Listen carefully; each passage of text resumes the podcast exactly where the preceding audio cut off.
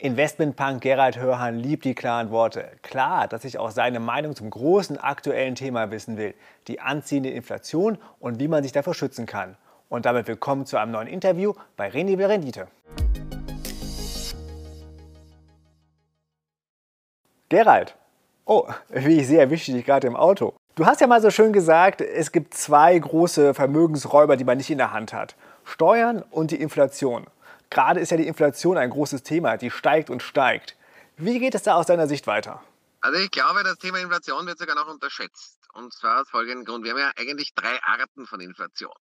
Das eine ist die offizielle Inflationsrate, die die E Z B oder die Fed vorgibt. Das ist für den Massenkonsum, also für die gesamte Bevölkerung, der durchschnittliche Warenkorb. Ohne die ist schon teilweise etwas, wir würden sagen, getweakt, aber das ist so die offizielle Inflationsrate, wo wir sagen vier Prozent, fünf Prozent.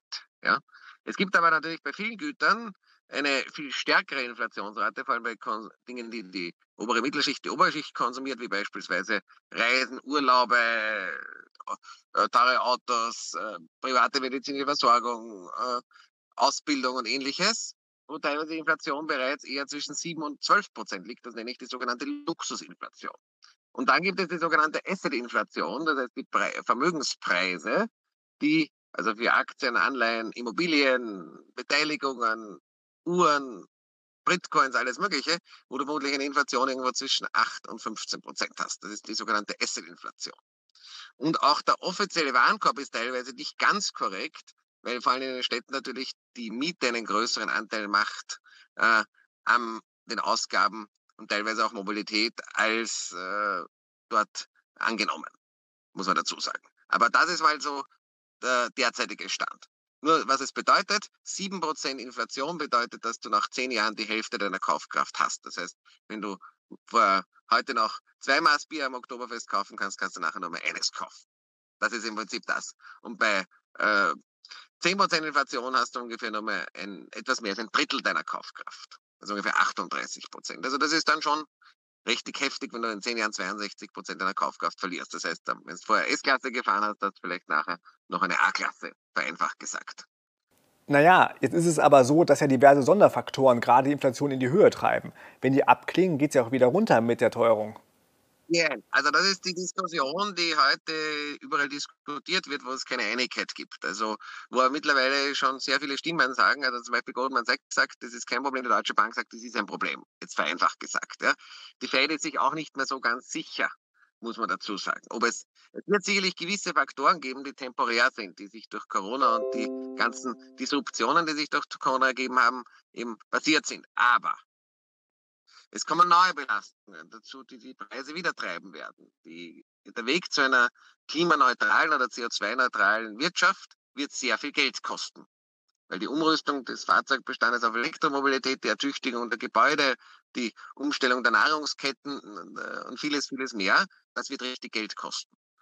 Und das bedeutet auch, die C O zwei Pricing, C O zwei Steuer, die jetzt eingeführt wird in Deutschland und Österreich, dass hier natürlich auch die Preise steigen. Ja? Das heißt, hast du verstanden, weil es war nur kurz eine Unterbrechung, weil jemand angerufen hat. Ja?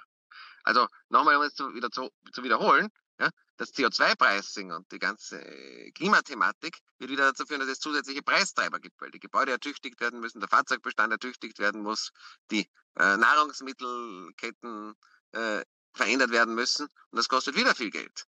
Und am Ende kommt das ganze Geld aus der Notenbank. Es ist trotzdem so, wenn die Notenbank Geld druckt und finanziert und die Geldmenge vermehrt, und zwar massiv vermehrt, tausend Milliarden, und die Klimathematik wird sicherlich auch nochmal sehr viel Geld kosten, vielleicht noch mehr, bedeutet das zwangsläufig, dass zumindest bei Gütern, wo es ein begrenztes Angebot gibt, die Preise stark steigen werden.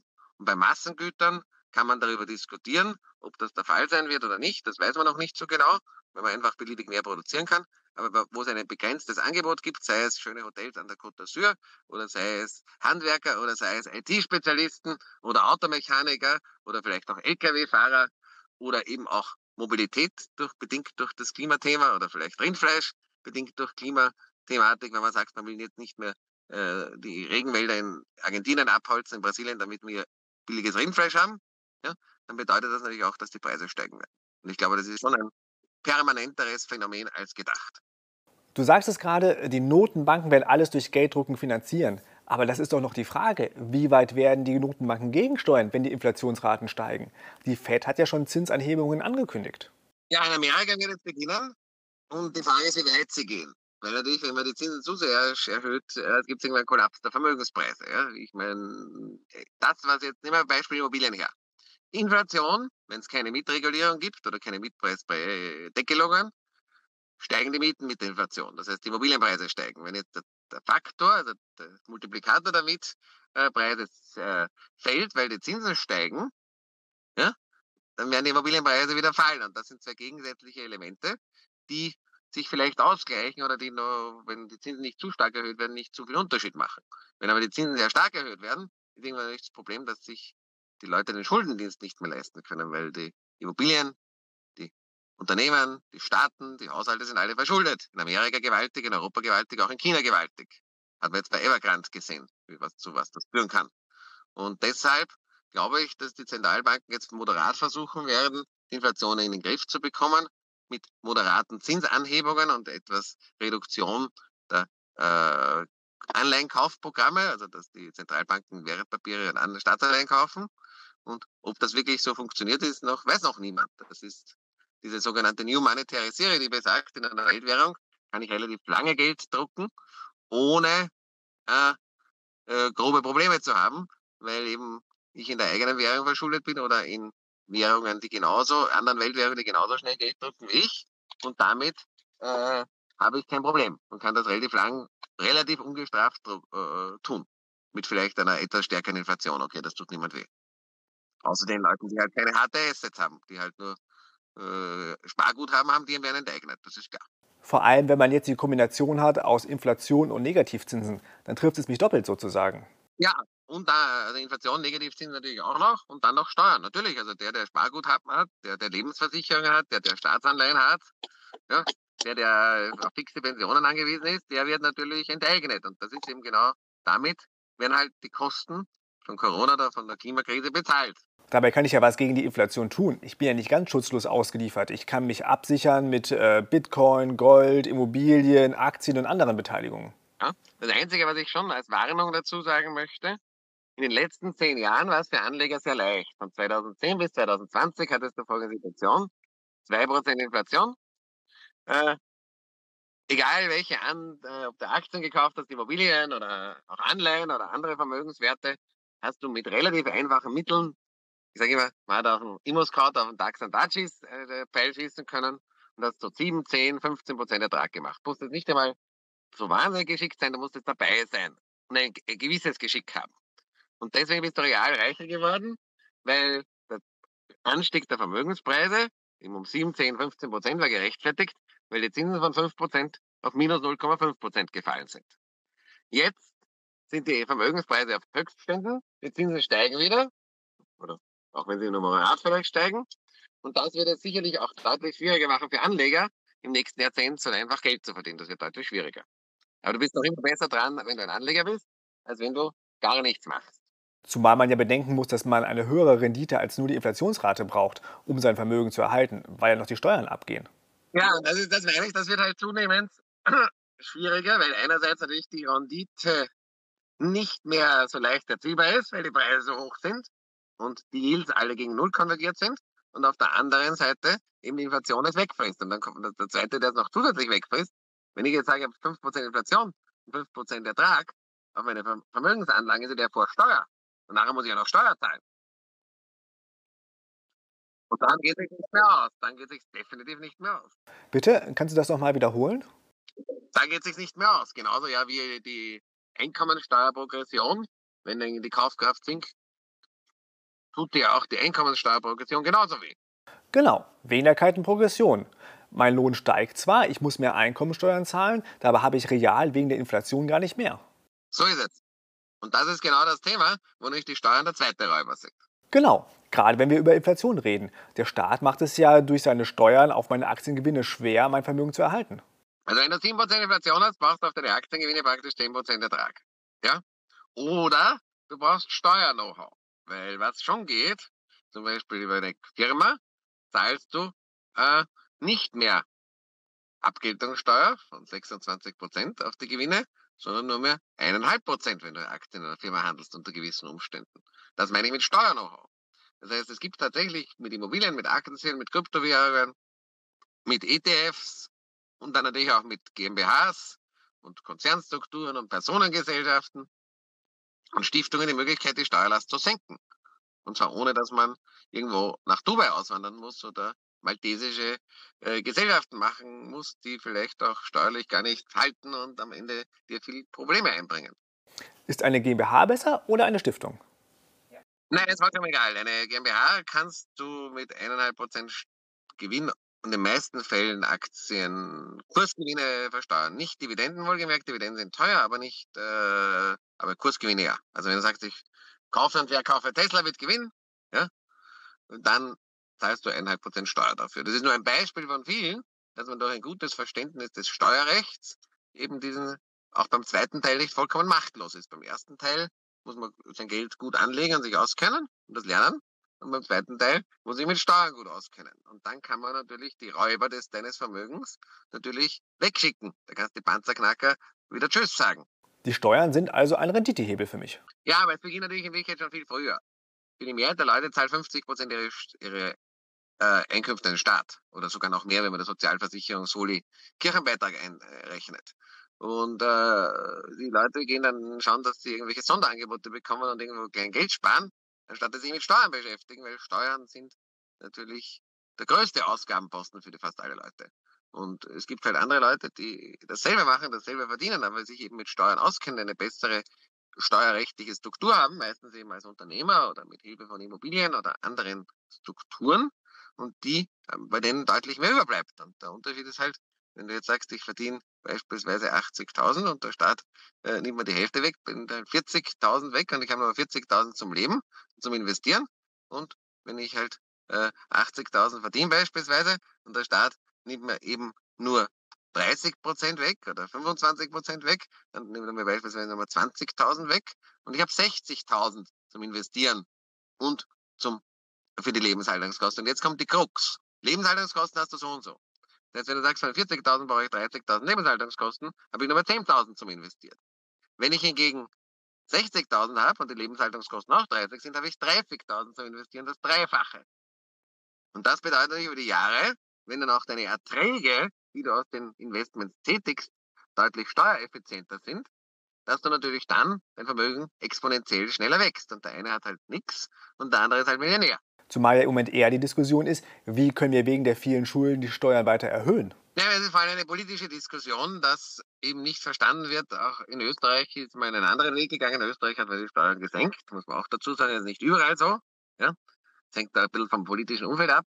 Die Linkssozialisten, die ja auch, wo wir knapp entkommen sind, die wollten ja noch viel drastischere Maßnahmen machen und die Wirtschaft zerstören. Aber dort ist eben das Problem, dass ja der Staat nicht mehr unbedingt mehr Steuern einnimmt, wenn die Steuern massiv erhöht, weil ja dann das Steueraufkommen sinkt, weil die Firmen machen keine Profite mehr, die Leute strengen sich nicht mehr an, ja? Leute ver äh, verwenden ihre Zeit nicht, um gute Geschäfte zu machen, sondern Steuern zu optimieren, die Leute wandern aus, es gibt Steuerbetrug, der natürlich illegal ist und abzulehnen ist. Also das heißt, es führt am Ende eine sehr hohe Besteuerung nicht dazu, dass die Leute, der Staat mehr hat, ja, führt am Ende zu Gemeine, äh, gemeinsame Armut. Das wären alle gleich arm. Ja? Und äh, deshalb sind solche Ideen relativ widersinnig. Ja? Wenn der Staat ein Einkommen erhöhen will, muss er schauen, dass die Unternehmen möglichst viel Gewinne machen, die Leute möglichst viel verdienen und nicht sagen, Millionär ist böse, weil wenn ein Unternehmen eine Milliarde verdient und zwanzig Prozent Steuer zahlt, sind das zweihundert Millionen. Wenn es null verdient, habe ich fünfzig Prozent Steuern, ist es auch null. Ja? Und dasselbe ist, wenn jetzt Mitarbeiter sehr gut verdienen. Und das geht nämlich mit Mitarbeiterbeteiligungsmodellen noch teilweise viel besser, wenn man sowas richtig gestaltet. Dann ist auch ganz klar, wenn halt der Mitarbeiter viel verdient und der Staat nimmt sich halt einen kleineren Cut, bleibt oft trotzdem mehr über, als wenn er halt nichts verdient. Ja? Und dann vielleicht noch versucht, irgendwelche krummen Dinge zu machen, damit es sich irgendwie ausgeht. Ja? Also das ist so die Fehlannahme. Ja, man redet viel zu wenig über Steuersenkungen. Dabei wäre es ja gerade in Anbetracht der Inflationssituation fair, die Abgeltungssteuer zu senken. Ja, ich meine, das ist immer die Frage, wie du fair siehst. Die Mehrheit der Bevölkerung sind keine Aktienbesitzer. Ja? Natürlich für die Leute, die ihr Vermögen schützen wollen und die reicher werden wollen, die trotz allen auch von der Inflation vielleicht profitieren wollen, auf keinen Fall eben ausgeraubt werden wollen, für die Leute ist es natürlich sinnvoll, wenn die Steuern niedriger sind. Ja? Für die Masse der Bevölkerung, die keine Aktien hat und vielleicht auch kein Geld hat, sich das zu kaufen, ist es natürlich eine andere Sache. Die sagt ja, den versuchen wir es denen wegzunehmen und gibt es uns. Das funktioniert zwar dann nie, aber das sind halt so die politischen Schlagworte. Was werden die mittel- und langfristigen Folgen sein, wenn wir wirklich Inflationsraten von sieben oder acht Prozent kriegen? Schlicht und einfach, dass halt sich viele Leute, die Mittelschicht, die nicht so harte Vermögenswerte hat, eben ihren Lebensstandard reduziert, weil sich gewisse Dinge nicht leisten wird können. Und das wird nicht quer, es wird nicht quer durch die Bank sein, aber es werden eben gewisse Themen, vor allem zentral Wohnen, Mobilität, gewisse Arten von Nahrungsmitteln, ja, äh, I T-Dienstleistungen, Handwerksdienstleistungen, private Gesundheitsvorsorge, private Ausbildung und Luxusgüter werden eben für viele Leute unerreichbar bleiben. Und, und das ist vielleicht ein ganz praktisches Beispiel, was sich ja auch durch den Klimawandel ergeben wird. Wenn es halt starke Inflation gibt und vielleicht auch noch C O zwei Besteuerung, kann es eben sein, dass sich jetzt der Durchschnittsbürger nicht mehr leisten wird können, fürs Wochenende nach Mallorca zu chatten. Weil das Flugticket einfach nicht mehr fünfzig Euro kostet, sondern zweihundertfünfzig oder fünfhundert Euro. Und dasselbe wird sein, dass er sich vielleicht nicht mehr im Winter die Avocados leisten wird können, weil halt die einzufliegen und zu produzieren vielleicht zu teuer ist oder vielleicht eben auch nicht mehr das Rindfleisch jeden Tag. Das meine ich. Unter Klimaschutzaspekten wäre das vielleicht sogar sinnvoll. Wie gesagt, ich sage nur, es wird trotzdem den Lebensstandard reduzieren. Aus Klimaaspekten ist das natürlich sinnhaft, aber es wird natürlich, wenn du fragst, was passiert, das ist, was passieren wird. Der Lebensstandard von in gewissen Bereichen wird sinken. Und die Annahme, dass gewisse Themen, und das sind schon fundamentale Themen, immer verfügbar sind, ich sage nicht, dass sie manchmal verfügbar werden, aber immer, wird für große Teile der Bevölkerung nicht mehr Realität sein. Und das beginnt mit dem Thema Freiheit. Das geht weit. China ist das beste Beispiel, wo eine totale Unfreiheit besteht, aber auch die Elemente, sie werden auch zu uns kommen. Das zweite Thema wird sein Mobilität. Das dritte Thema sein wird kostenlose Gesundheitsvorsorge oder gute Gesundheitsvorsorge.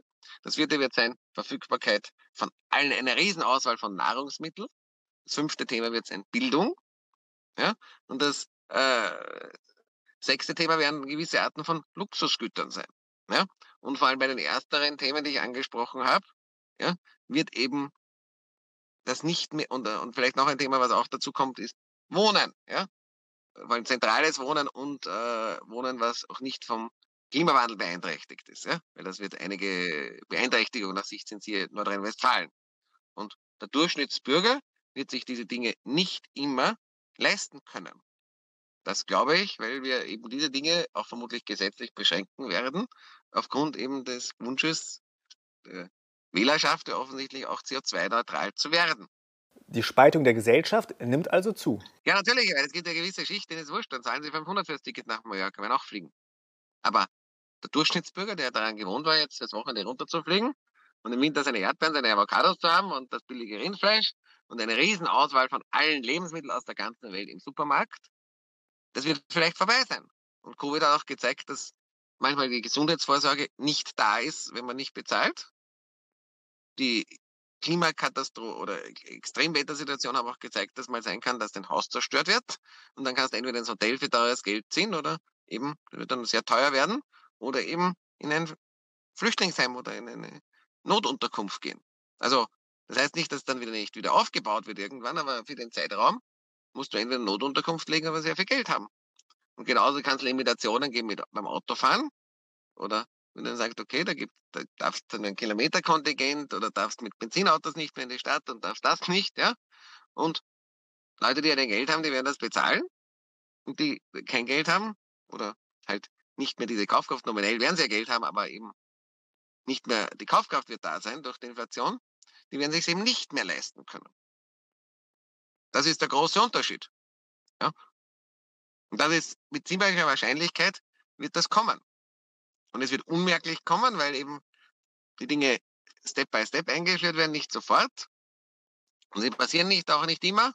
Und man hat sich ja gesehen in Corona, dass selbst frei, sehr schwerer Freiheitsentzug, wenn die Leute genügend Angst haben und vielleicht auch genügend Strafen gegeben werden, sich die Leute sehr brav an das meiste halten. Also muss man auch dazu sagen, ich hätte nicht gedacht, dass sich die Leute so lange so problemlos einsperren lassen. Ja? teilweise auch mit widersinnigen Regeln sagen, dass man am Abend nicht spazieren gehen kann, war irgendwie widersinnig, ja. Aber die Leute haben sich im Großen und Ganzen daran gehalten, also wird das halt die Gesellschaft zweiteilen, das ist normal. Und auch an der Spitze wird es eine deutliche Spaltung der Gesellschaft geben von Leuten halt, die ganz an der Spitze sind, die fliegen ins All. Das ist Umweltschutz egal, weil das verbrennt. Ja? Und äh, da wird es auch in der Oberschicht und der Superschicht auch eine große Spaltung geben noch. Gibt es auch eine Superschicht? Nein, es gibt viel mehr. Es gibt die Ober-, Obermittelschicht, die Oberschicht, die Superhefs, die Super-Super-Hefs, die Super-Super-Super-Hefs, die Super-Super-Super-Hefs. Und dann gibt es Leute, die selbst, selbst einem Milliardär sagen müssen, dass er arm ist, weil sie haben hundert. Muss man auch dazu sagen. Und dies, dieser Trend wird sich gewaltig noch beschleunigen. Das wird nicht weniger werden, das wird sich beschleunigen. Eben auch betrieben durch die Gelddruckorgie. Gerald, ich danke dir vielmals, dass du dir so spontan im Auto die Zeit genommen hast. Gerne.